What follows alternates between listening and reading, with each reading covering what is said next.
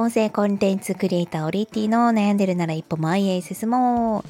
このチャンネルは音声図、音声コンテンツクリエイターの私オリティが日々の生活や子育て、仕事、キャリアの中で気づいたことをゆるく配信していっております。ボイシーのパーソナリティとしても3年間、もうすぐ3年配信をしております。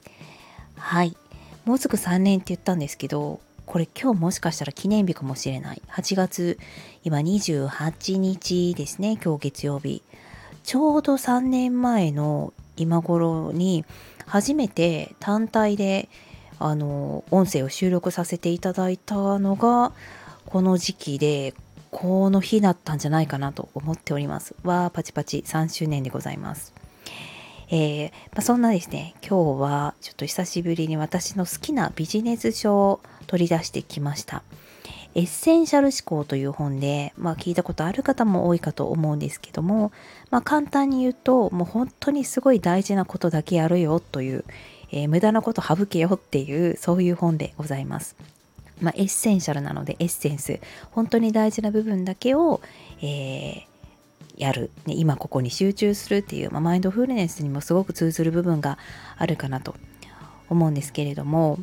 もうねこの本を私社会人時代に知っていたら多分今人生変わってたなって、うん、パーソナリティには正直慣れてなかったんじゃないかなと思います。まあ、慣れてなかったっていうのはおそらく前の前職をずっと続けていたんじゃないかなという意味ですね。前職は専門学校で教員をさせていただいてたんですけどもあのすごく忙しくてで特に私は何かこうスキルが高いとかっていうわけではなくて本当なんか努力と、えー、元気と根性は一応ありますよみたいなタイプだったので人からお仕事を任されたらはいはいはいはいってね受け入れる人だったんですよね。でさらに人が困っているとかあのそういうところはすごく気がいってしまうので、えー、なんか結局自分の仕事がおろそかになってしまったりなんかもう夜も全然帰れなくて朝も始発から行ってもそれでも仕事が終わらなくてっていう日々をずっと過ごしていました。で、まあ、もちろん年月が経っていくにあたって慣れていってあのこう自分も成果を出せるようにはねちょっとずつはなっていったんですけれどもそれでも年が上がるとまた責任というものが今度は降りかかってくるのでまた、えー、それで終わらない仕事が出てきてでまた任されることも増えて引き受けちゃってみたいなもうそういう今でいう悪循環な感じだったなと思っています。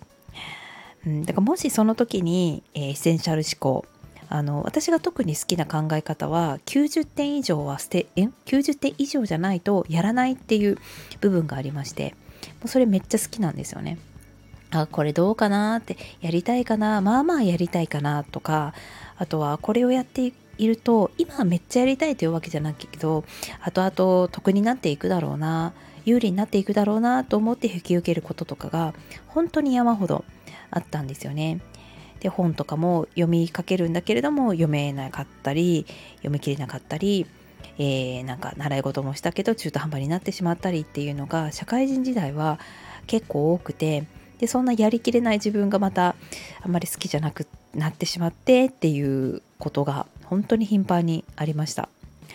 だからその時の自分に言いたいのはあの本当に自分の心を動かされたものだけやればいいよっていう90点以上だけやればいいよっていうのをすごく言いたい。でなんかでもそこであの無駄なことではないですけどいろんなことをやって、まあ、学べたことと自分が抱え込みすぎてしまって、えー、結果こう仕事で失敗をしてしまったり迷惑をかけたりうまくいかなかったことっていうのはもちろんのと後々のね人生にはすごく役に立っていて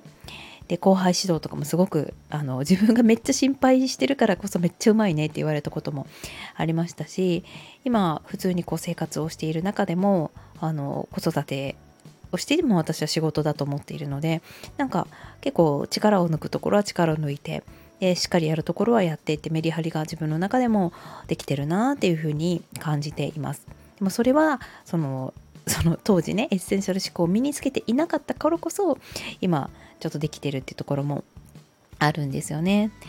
うん、だから何が本当に、えー、かった悪かったって今となってはもう全部花丸って感じなんですけれどもただあの今でもやっぱりこういろんな仕事とかが思わずこうパッとね言って降ってきちゃったりとかお声がけいただいたりっていう時の自分の中の指針としては90点以上は受けるけど89点以下は、えー、受けないっていう風に決めております。えー、なので、まあ、ちょっとねこう悩んだ時とかに改めてこの本を読むと、えー、自分の本当に人生ってあの、まあ、長く長いようで短いのでその中で本当にやりたいことだけをやれる人生を送ろうと思わせてくれるそんな一冊でございました。今日はエッセンシャル思考の本についてご紹介しました。それではまた。